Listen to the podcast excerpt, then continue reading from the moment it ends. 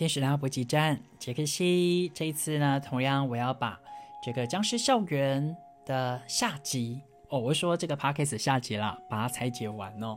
大家有看了吗？僵尸校园。那无论你有没有看哦，我希望在这个 Podcast 的我的分享中，你都可以用不同的这个灵性视野来看到这个从这个电视剧里面，它其实也影射到我们现在的一些社会状态，有没有？我们的人与人之间的一些互动的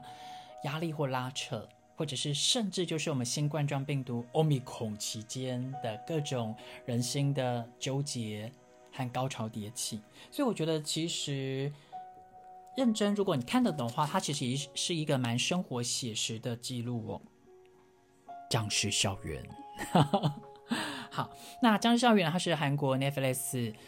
呃最近上档非常红的一部影片哦。那目前第一季已经播完了。那在上一集呢，我里面讨论了讨论了几个五大的议题，我们大家复习一下好不好？还记得吗？我在上一集 Podcast 里面有提到，这个科学老师呃和他的儿子都有类似被霸凌的状态。然后在这个霸凌其中，你有没有想过我们可以怎么样去解决这样的一个困境呢？那第二个题讨论就是，如果我们真的感染了僵尸病毒或者括号新冠状病毒后，这个所谓的如果我们是感染者，你会选择如何面对呢？因为发现有时候我们发现有一个奇怪灰色地带，有时候当我们以为我们要善良勇敢面对，结果付出更多的代价，反而是 被, 被别人觉得是应该的活该的，有没有？反而有一种被人家呃、就是丢到一旁，反而是觉得更受伤的感觉、哦、甚至生病后有没有还会被人家贴标签，你看啊，他就是中中奖的人啊，跟他保持距离啊，不然我们都会大家都会感染到、哦、对不对？反而你想要当一个勇敢诚实的人，结果你面对之后反而面对更多排山倒海的压力，那这样的确会让人家很挫败，不是吗？那在这个其中这个第二个议题里面，比如说我们还没有感染的话，我们面对那些感染者，比如说可能是我们家人，也可能是社会上的人，你是愿意去同理他，还是我们真的下意识就变得比较现实或自私，立即跟对方撇开撇清关系呢？对，这个第二个议题、哦、就是中毒前后的人性与拉扯。那第三个议题我想要讨论是关于这个权威不平衡还有这个贫富差距哦，比如说在上一集里面讨论到，就是学生，有钱的学生还没有钱的学生，甚至是呃类似比如说议员啊，他用比较多的资源，在这样的一个贫富差距里，我们有办法就是让这个世界重新回到平衡，还是我们就让它持续的贫富倾倾斜呢？那在第四个议题里面，就是呃我们在上一集有讨论到，当这个所有的相关人突然都得到了一个暗黑的能力，比如说被僵尸化之后呢，但是其实你还可以还可以保有你的意识，比如说它其实就象征的就是无症状感染者。那你会带着这个特殊能力，会去做出什么样的一个相对应行为呢？当你拥有这些能力的时候，你是去让你的更内在潜意识的议题持续发酵，然后更因此忘记去找回你内在的幸福吗？这也是我们要在今天会拆解的部分哦。那刚刚呃在上一集里面我们也讨论到第五个议题，就是想要被关注的渴望。其实任何人都想要被关注，你说没有啦，我在我的呃这个社会或工作上，我都想要去当一个看起来就是不起眼的呃状态，这样主管不会特别看到我啦，我不会被分配到比较多的工作或职务啦，薪水一般般就好啦，或者求平平凡就好啦。可是你真的甘于平凡吗？你可能在职场上是这样的一个心态，可是难道在你的实际上生活中，你不希望你自己拥有更多资源？你不希望好像大家更肯定你，大家走到哪都称赞你，都赞许你吗？纵使没有没有没有，我只想要当闲云野鹤，我只想要躲进深山里，我想好好的慢生活，真的吗？你真的觉得跟人断开连结，不想要被关注，会让自己更平安吗？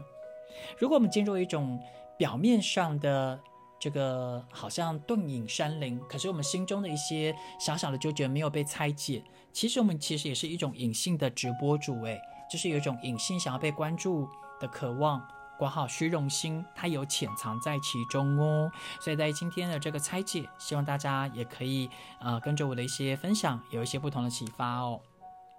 那今天要新带来的几个后续的议题哦，在僵尸校园里，我要讨论的就是所谓的升学压力和社会分裂的状态哦。僵尸校园因为它是发生在校园里面嘛，对不对？那原来在感染僵尸病毒之前，大家都有各自的升学压力啦，那就是很担心，比如说在韩国的他们的社会风气里，如果你没有成绩到很很强很好，你就没办法进首尔大学。我有看过一些就是天下或上周杂志对于韩国社会的报道，就是如果你没有进到最好的企业，比如说你没有进到好学校首尔大学，几乎就等于你出社会后就也没办法进入到最好的企业，然后你几乎也没办法等于跟拥有好的生活，你没办法有好的金钱收入，这相对来讲你能选择的配偶也会比较没办法有自由的选择权利，相对来讲等于你的人生就可能跟幸福成功等于画上就是绝缘体了，你就不可就好像很难幸福了。这在韩国它是一个很少数精英的这个状态哦。可是真的只有在韩国发生吗？其实在亚洲国家甚至是欧美国家、呃、大家的集体意识期待里就是胜者为王败者为寇，这种精英主义肉弱强食其实到处都可以发现啊。所以升学压力它只是一种缩小版的社会的状态。那在这个里面甚至他会发现，当这个情况不断发生的时候，还发现了这个感染者还非感染者，比如说以僵尸校园里面有僵尸病毒的感染嘛，对不对？那在我们现在二零二一、二零二二的新冠状病毒，在这些感染不感染里面，它其实也是一种压力啊。就好像有钱人相对来讲，无论他有没有办法呃，拥有这个新冠状病毒的豁免权，但至少他有更多的资源，知道怎么去调养或保护自己的身体哦。他有更多的医疗团队可以协助自己变成健康的人。所以相对来讲，好像我们没有掌握这些更多的资源，我们就会被淘汰。会吗？你现在无论是在我们的健康照顾上，还是说在你现在正在发展的工作事业上，会不会其实我们都有一种潜在害怕被淘汰的压力？好像如果你表现不够好，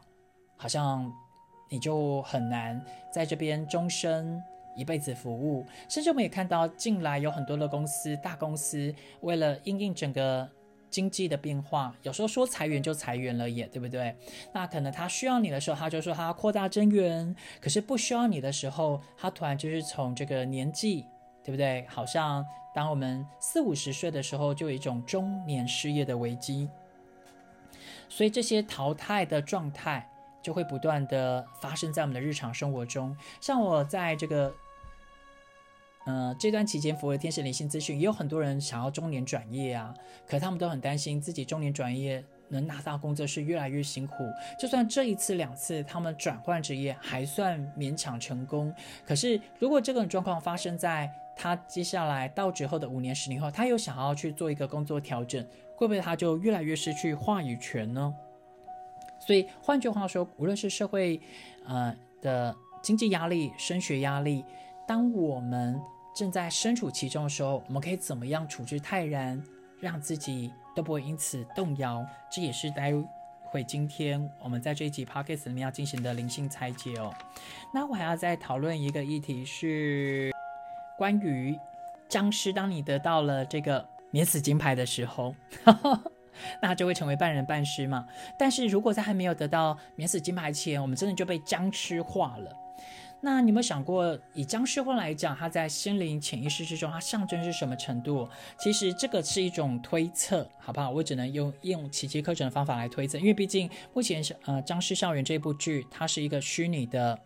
剧情设定和电影的走向哦。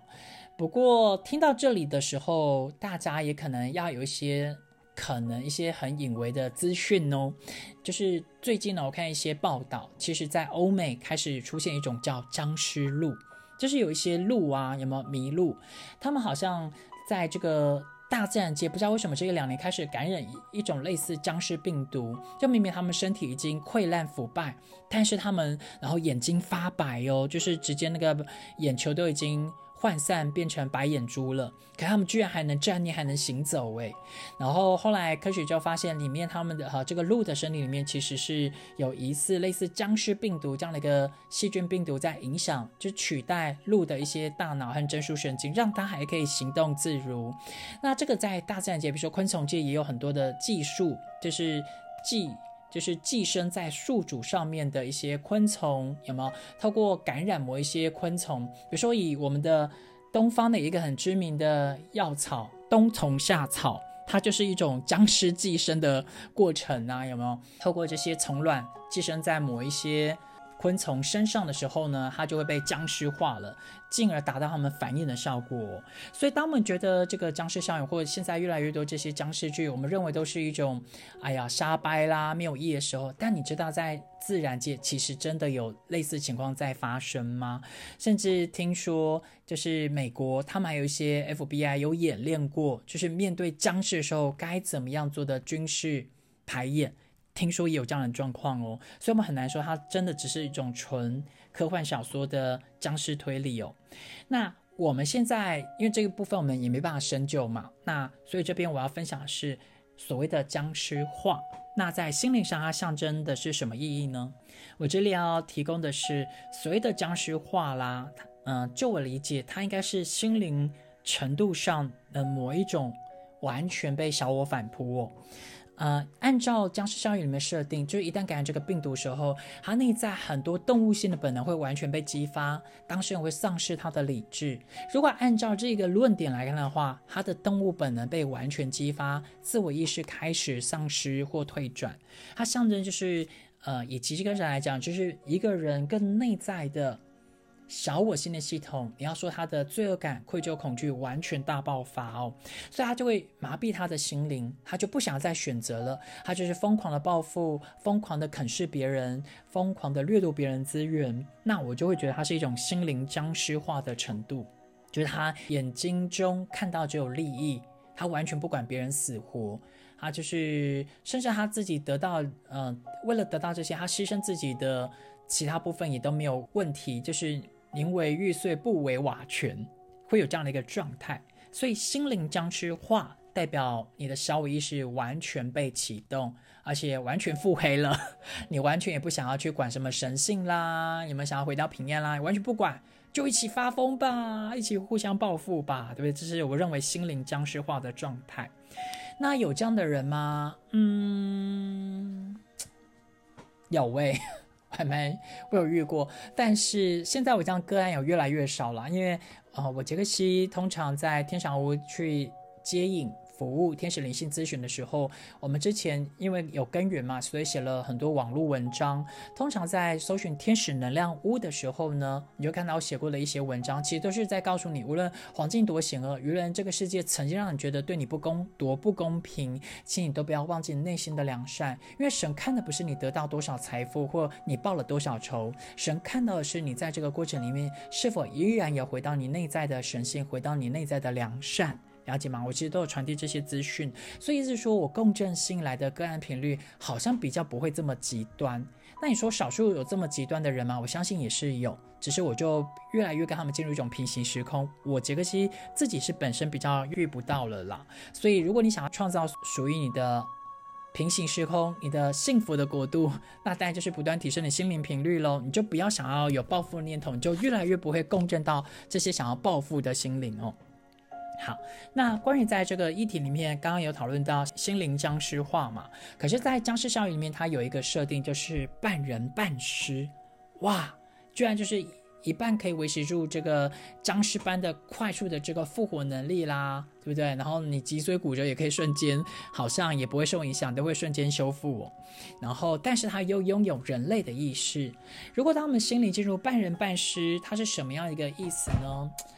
我觉得它有点类似你被开了外挂，就是你突然拥有一些特殊能力，特殊能力有时候不见得是神通哦或灵通，但也包括，但有些人特殊能力，比如说你拥有了这个社会上的一些资源，比如说你突然拥有了一些政治权利，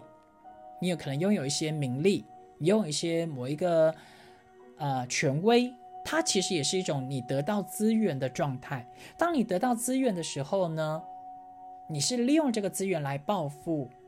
还是利用资源来去重新翻转你内在曾经的创伤呢？所以在僵尸校园里面，我觉得半人半尸它象征的是你心灵在这个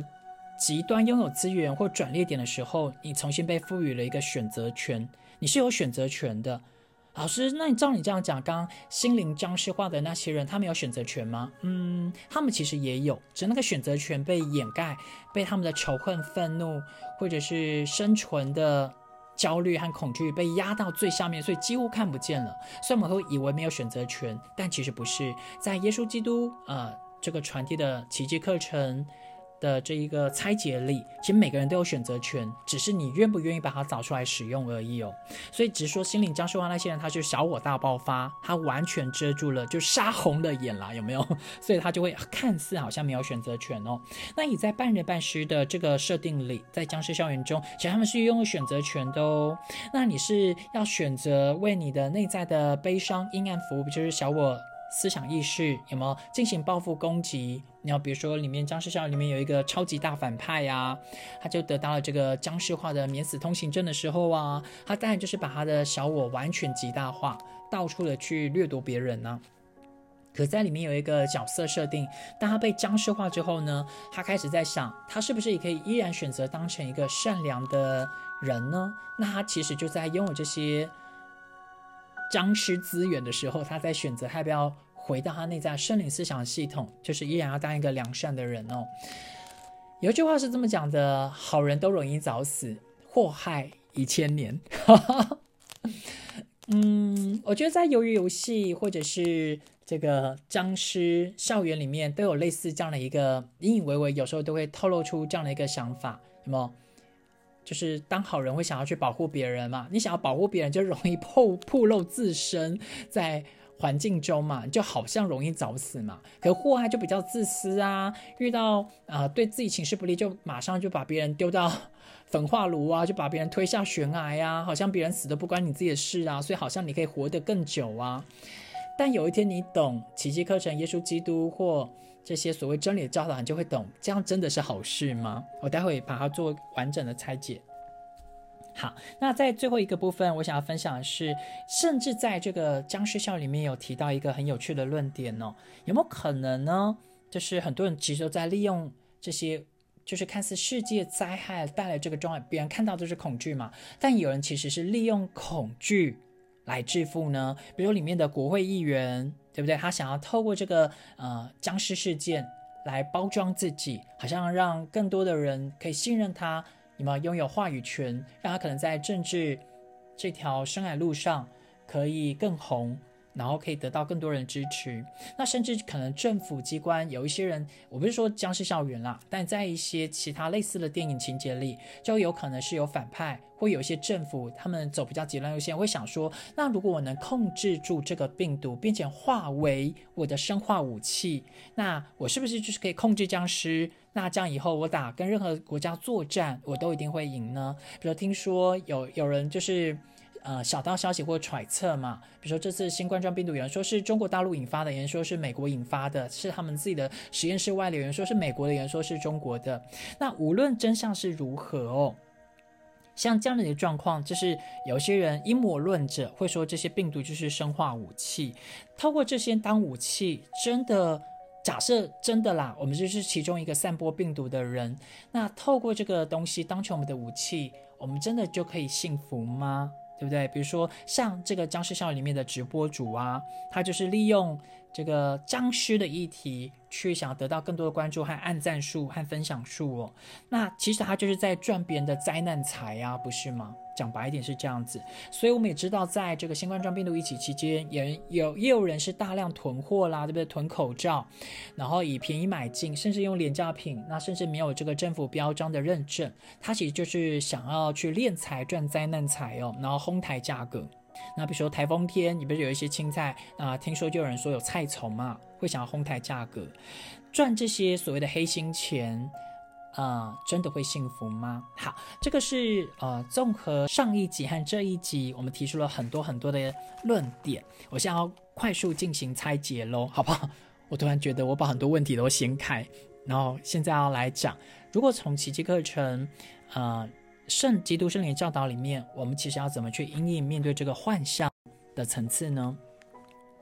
首先在上一集里面我们提到这个老师和儿子被霸凌状况哦。假设我们自己在教师效应的场景里，我们在我们自己的职场和我们的现在的社会角色环境中，我们有一种疑似被霸凌的状态，有可能是我们在婚姻状态啦，有可能我们是在职场之中啦。当遇到这种状况，其实可以怎么做呢？首先当然一定要去沟通嘛。我是说实际上在你面对这些事情里里面的时候，你其实当然要去反应啊，就说诶这是一种不公平的对待啦，会让你不舒服啦，但第一时间是要反应的，好不好？当然我们也知道在这个电影里或很多我们的实际社会上，反应了也没有用，对不对？说了也没有用，对不对？所以就会觉得呃，不知道该怎么办啊、呃，像这个状况，像我其实小时候就遇过嘛。像我上一集有大概啊、呃，就是轻描淡写带过，我小时候就是经历这样的一个情况、呃、被集体霸凌。呃，我后来找到的疗愈方法，或者这几年，比如说我开始就是透过心灵辅导角色去鼓舞更多人。我方法就是在这个大家都误解你、看不起你，甚至伤害你的时候，你可不可以先练习滋养自己？滋养自己就是一次次的练习，回到自己去肯定自己。比如说，你可能在校园中、在职场上、在你现在的社会角色关系里，可不可以练习在这样的一个不平等对待中？第一个，先不要再自暴自弃了，不要再自我否定了，也不要把那些人说的话入心，对不对？他们。他们在他们的状况里就还没有开悟嘛，所以做一些事情看起来很瞎嘛。那我在天使灵性咨询里面常常服务到这样的朋友，天使呢给我的建议是，这是他们灵魂在这一生要突破的考验。比如说我后来才知道，我杰克西小时候选择这样的一个场景，选择被集体霸凌，是因为我的灵魂从小我就要练习重新找回我的自信心，就是当别人集体误会你的时候，你是否依然去爱自己，对自己给予肯定和欣赏和鼓励呢？这是要锻炼的哦，真的。你以为自己要相信自己，它是天生发生的吗？我不知道呢。对我来讲，它是协助我在这个环境的淬炼里去锻炼出来的。所以我现在自信是因为，呃，小时候我觉得经历这个重大的，呃，冲击吧，所以锻炼出我现在有点无可救药，有点厚脸皮，相对乐观自信的频率哦。所以如果你像教师校园中，无论是你或家人朋友或孩子正在经历这些比较辛苦不平等对待，请你鼓励当事人，对啊，无可救药，先去练习欣赏肯定自己。那会不会过度的失衡呢，变成自我感觉良好？我觉得从中如果你要健康的比较发展，当然就是去延伸到你的兴趣，有没有？或者是很多的练习自我表达中，比如说这个学校它就是一定以升学主义出名，那你可不可以，如果你真的在读书没办法做得很好，比如说在你的社会职场上，你真的就不见得是在这一块是最擅长发展的，那你要不要重新利用自己的时间，比如说休假啦、下班时候，或者是学业以外的时间，去发现自己有没有其他你可能会比较喜欢的事情，然后把那件喜欢慢慢的研究深入，你可能就会找到你天赋，诶，你就会找到你新的舞台，你就不见得要把你自己这一只金鱼放到都是在飞翔的老鹰、呃、竞争的天空啦。什么意思呢？有可能其实我们本质是金鱼哦，结果我们不小心转学转到了就是就是老鹰竞速 飞, 飞翔的学校，那你当然在那边想要学飞，会一直从悬崖跳下去，所有的老鹰都飞起来，但我们摔得鼻青脸肿嘛。所以有一种霸凌是因为我们没有找到自己，所以把自己放错环境了。那这个状况，我建议你把自己找回来之后，你就发现，哎，其实你真的没有很喜欢飞翔，但你莫名好喜欢游泳哦。那你也发现，逐渐那个飞翔的环境，你越来越好像没有特别的参与感，那就慢慢为自己找到属于自己游泳的环境啊。所以现实层面来看，如果当你愿意去欣赏、肯定自己、找回自己之后，我建议你有没有可能也开始去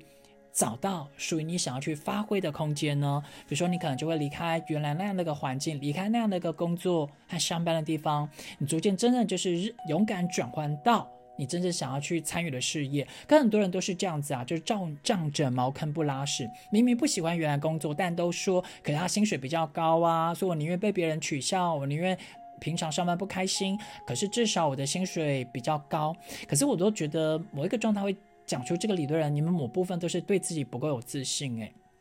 而且你们不愿意真正勇敢去探索自己。有没有可能当你真正勇敢去探索你自己，去真正找到你有兴趣喜欢的事情，然后把它呃好好的去投资去精炼，它有可能就变成金钱，有没有金钱能量暴涨的状况啊？以后换成钱来找你啊！就像我现在杰克西做我喜欢的事，那很多人也愿意给我机会让我帮他们服务。我现在的金钱收入并没有比上班族不好啊，了解吗？那为什么这样的一个好事，这样的一个美好不能发生在收听 podcast 的你呢？好不好？所以如果你觉得你一直长期被霸凌，第一个是对自己也要自我肯定哦，第二个是你可不可以也选择找到属于你自己的场域，你就离开被霸凌的场域就好啦。有没有可能你一直待着不走？有没有站着茅坑不拉屎？有没有可能我们自己也要有机会为自己去勇敢突破和改变呢？所以这个第一个议题我要拆解的部分是，第一个肯定自己，第二个要为自己带来改变哦。好，第二个部分呢，我要去拆解是关于中毒人性的拉扯哦。就是无论在僵尸校园之中中毒之后呢，如果我们是感染者，我们该怎么办？比如说新冠状病毒疫情期间，我们感染了病毒，我们会发现勇敢面对其实要付出付出好多金钱、时间，还有甚至被别人贴病毒标签的代价哦。那该怎么办呢？啊，我真的觉得这一题超难的。嗯，因为我们人就是担心健康嘛，担心钱不够用嘛，就它在我们在这个状态上还雪上加霜，所以一般人会拉扯是正常的。但以奇迹课程的这个拆解来讲的话，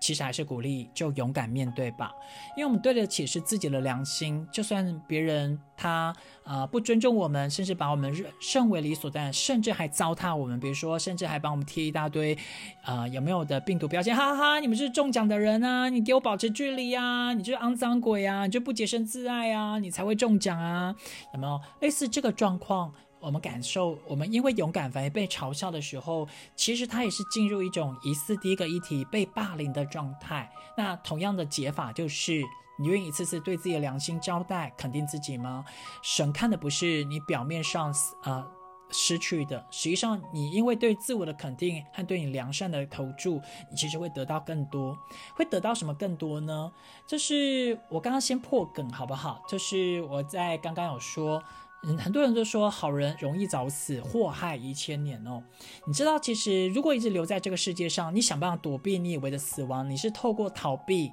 遮掩、不勇敢的面对、陷害别人，其实最终我们是困在一种地狱的情节哦，因为你心里一定也会很恐惧。其实这样子的看似的健康，看似你得到了很多不义之财，最终其实你创造了一种订阅的情节，因为最终你会孤单，没有人可以真正跟你当朋友，因为只要跟你当朋友，只要 遇, 遇到利益的灾害，那个朋友就立即被你抛弃，被你牺牲啦。所以最后这样的人一定是最孤独的，你就会进入一种很地狱的情节。你也有可能说不会啊，反正我有钱的是我啊，我随便嘞，我不管啊，现实比较重要，该死死一死关我屁事。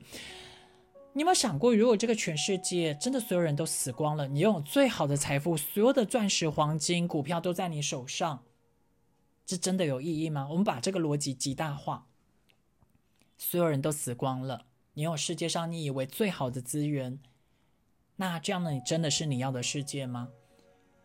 或许很多人突然呢，就能从中会有一些启发，但有些人就不信邪，说我就是喜欢怎么样。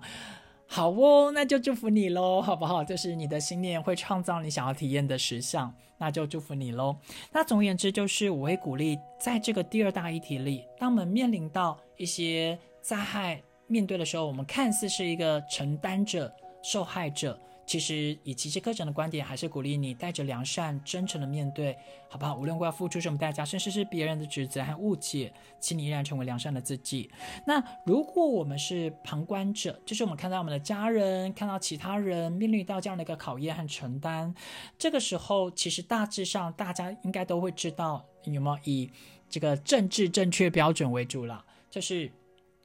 然后给出爱与关心嘛，有没有？可是以僵尸校园里面有一个剧情设定是这样子啊，有啊，我看到我朋友被僵尸化啦，我很舍不得啊，我想好好的跟他告别啊。可是我们怎么知道是不是就差那三秒，他瞬间僵尸化就咬了我们一口，对不对？所以到底怎么拿捏这个付出、给出爱、给出这一份祝福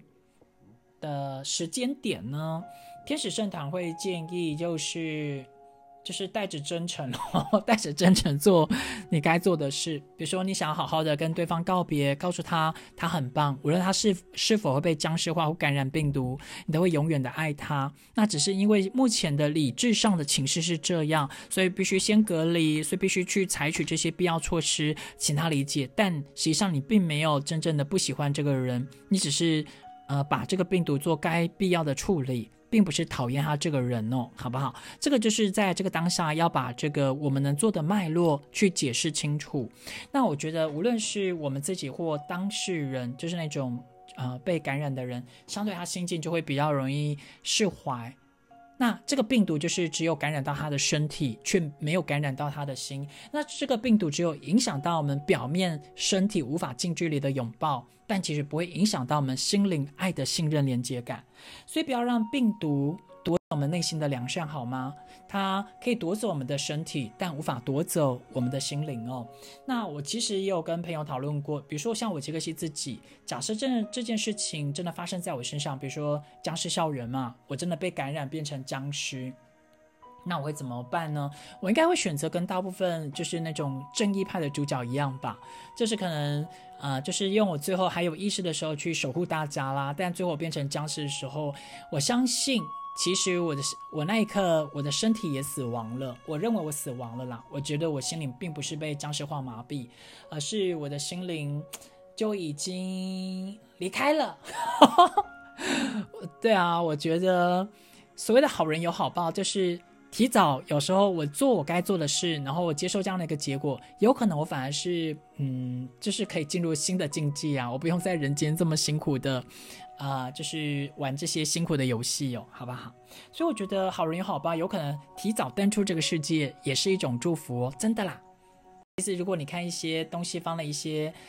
这些探索，其实我们最终会希望是断轮回的，不会想要呃一直什么好什么活着啦，然后不要生病啦，一旦活在人间很久很久啦。你确定这样叫活着吗？如果当我们的心都被腐蚀了，不开心了，不良善了，这样的活着难道不是一种活生生的人间炼狱吗？对不对？因为都透过人咬人嘛，对不对？狗咬狗嘛，这其实更辛苦哦。好，那第三个我要拆解的议题是关于这个贫富差距哦，就是当我们拥有比较多的金钱资源或权势资源的时候，比如说刚刚在僵尸校园里面有提到这个女学生，那个比较来自辛苦地方的男学生哦，我会建议其实真的就是透过听听别人说话吧，因为有时候我们真的天生已经被宠坏了，有可能是我们自己就是当事人啊，我们不见得有看到社会角落其他边缘人过得比较辛苦的日子啊，所以我们会用自己的知见去用自己标准去评断别人，就说诶你们肚子这么饿为什么不去吃牛排呢，对不对？那别人听到就很想可能给我们一拳吧，然后翻白眼。